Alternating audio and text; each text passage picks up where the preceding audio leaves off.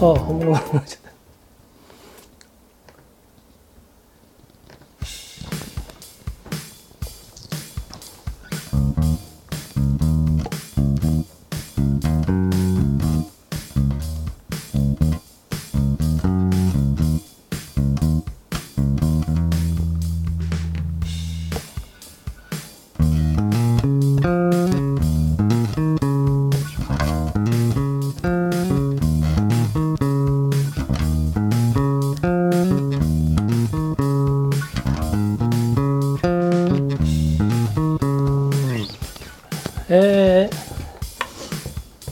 ヤンスファクトリーポトレーディオ TP です、えー、5月30日土曜日、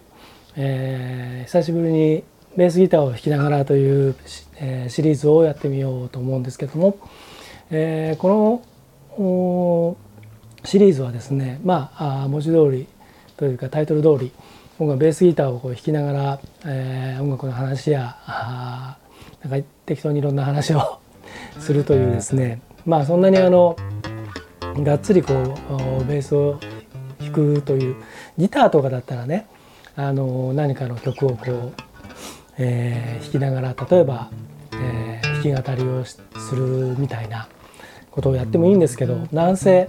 ベースですからあの前も言いましたけどあのもう今はいなくなっちゃった花輪みたいになっちゃうんで あのベースはあくまでも、えー、添え物的な感じなんですけれども。えー、かといって音声だけでこれをやるともっとあのよく分かんないことになっちゃうんで一応あのビデオポッドキャストシリーズでやってます。えー、今日1曲目、えー、頭さっき1曲目というかさっきちょっとかけたのはですねあのマイケル・ジャクソンの「えー、オフ・ザ・ウォール」という、えー、アルバムのタイトルチューンですね「オフ・ザ・ウォール」をちょっとやってみたんですけどもあのこのアルバムでベースギターを弾いているルイス・ジョンソン、えー、先日あの亡くなりましてあのまあルイス・ジョンソンと言いますとサンダーサムといってまあその雷のようなそのまあサムまあ親指のですねサムティップまあいわゆるチョッパーベースですよね。えー、それをまあゴリゴリにこうやるというですね。でそれがあのラリー・グラハムみたいなこう本当にゴリゴリいう感じじゃなくてルイスのはまあ軽やかに、えー、まあ使ってるベースがあの、えー、ミュージックマンのスティングレイベースというプリアンプ内蔵の前に一度この前の冬にやった時だったかな。あの僕もそれを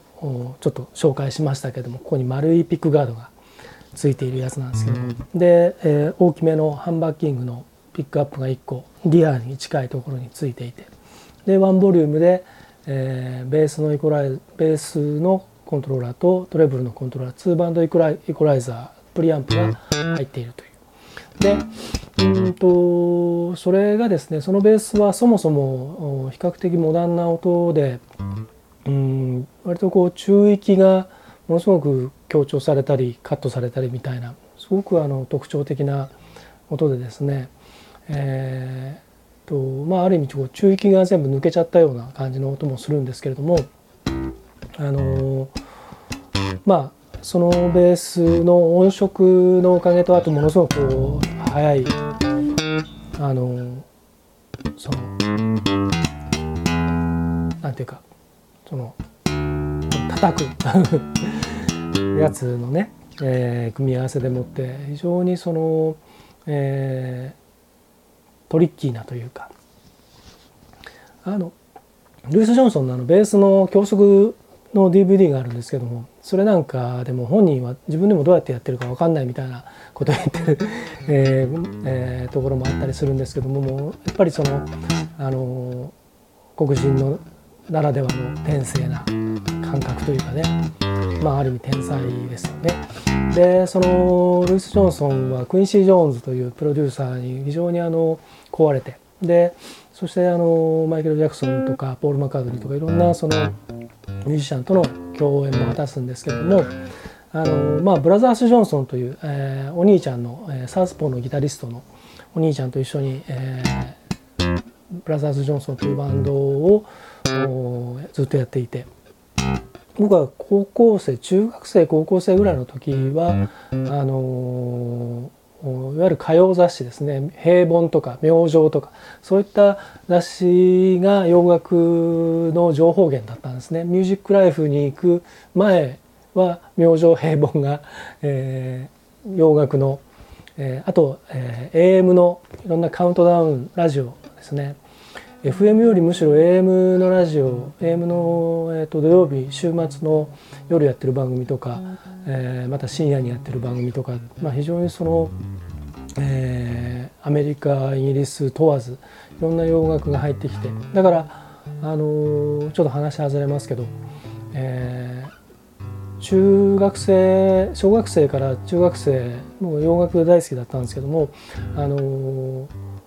もうどの国のアーティストとかっていうのも全然そんなのもう関係ないっていうか自分の中ではあのまあアメリカもイギリスも当時は そんなにあのこう何が違うのか分かんないぐらいなそんな子供だったんであの例えばそこに北欧の音楽だったりとか、えー、中東の音楽だったりとか、えー、アフリカ系の音楽とかあの南米系の音楽とかがこう入ってきても全然えー、分け隔てなく全部もう洋楽というくくりで聴いていたわけなんですね。でまあまあ、そういうその情報源の中でそのルイス・ジョンソンのその、えー、スタイルとかその持っているそのベースの構え方とかこんなこんな感じになっててもとにかくやたらネックがこう長い感じの、えー、写真とかね、えー、まあ、そんなものをこう見てかっこいいなって思って、えいたわけなんですけども。で今日はこのあのアイバニーズのこれももうこの番組では何度も紹介させてもらってますけども、えー、昔のですねまだアイバニーズがイバニーズと呼ばれていた時代の80年代初期の、えー、ベースなんですこれは80年製ですね、えー、日本の楽器メーカーなんですがもともとはあ名古屋のですね星野書店という本屋さんがあってそこの星野書店の楽器ブランドとして星の楽器っていうのができてで玉ブランドっていうのができてであのドラムの玉とかですね、えー、そういったものをこう扱ってそのうち弦楽器もいろいろこうできていってでどちらかというとこう輸出に特化した形でやっていってで70年代後半から80年代初頭にかけては、えー、まあその名うてのいろんなジャンルのミュージシャンにそのエンド座契約をして、えー、ギタリストもベーシストも、えー、それはロックからジャズからフュージョンからあらゆるそのジャンルのちょっとどちらかというとクロート受けするマニアックな感じのあミュージシャンたちとエンド座契約を結んでいって、えー、じゃんじゃんこう世界に出てって。でそれがあんなミュージシャンが使ってるこんなミュージシャンが使ってるっていうことで逆輸入的にえー、日本に紹介されて。でパーツはグレコのパーツと結構共用な部分とか、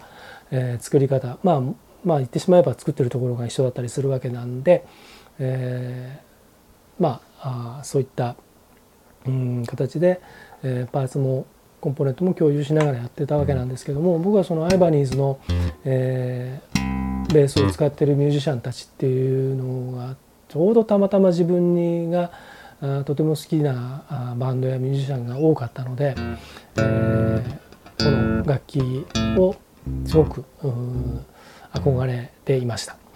でまあこれこのベースがどうやって僕の元に来たのかっていうのはバックナンバーを 見てもらうとしてまたそれ話すと同じことを繰り返しで長くなっちゃうんで、えー、ちょっと割愛しますけども実はですねあのこれがまあそちょっとだけ前話したことと重複しますけれどもこれがあのそのルイス・ジョンソンが使ってたあそのミュージックマンのスティングレーベースと非常に近い、えー、構造といいますか、えー、ワンピックアップが、えー、少しフェンダーのプレシジョンベースなんかに比べると少し後ろに、えー、リア寄りにあってワンボリュームで、えー、2, イコラ2バンドイコライザーベースとトレブルという。でプリアンプが入っていて、えー、9ボルトバッテリーをここに入れて、えー、使うわけなんですけれども。え音も割とその、えスティングレーに近い感じの音も作れるんですがスティングレーよりもどちらかというとこっちの方がちょっと凶暴な感じの音がします。で反面あの結構あのトレブルをぐっとこう絞っていくとすごいあのメロウな音になったりするわけなんですけどもまあこの、えー、RS900 ロードスターベースというんですけどもこれはあの、えー、まあとにかく僕の宝物の一つなんですね。で実はでね、えー、とこれを弾いている動画をそのビデオポッドキャストで配信したものを少し、えー、画像とか整えて、えー、鮮明に見える形まあポッドキャストだとどうしてもねあの容量を圧縮しなきゃいけないんで画質かなり落とすんですけども、えー、ビデオカメラで撮ったのに近い状態で、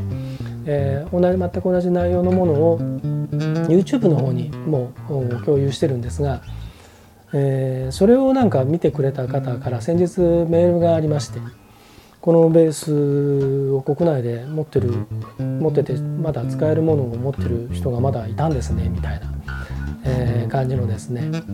え、お便りをいただきまして、えー、まあそんなこともあるんだなとあと海外の方からも実はこのベースについてはあの1年に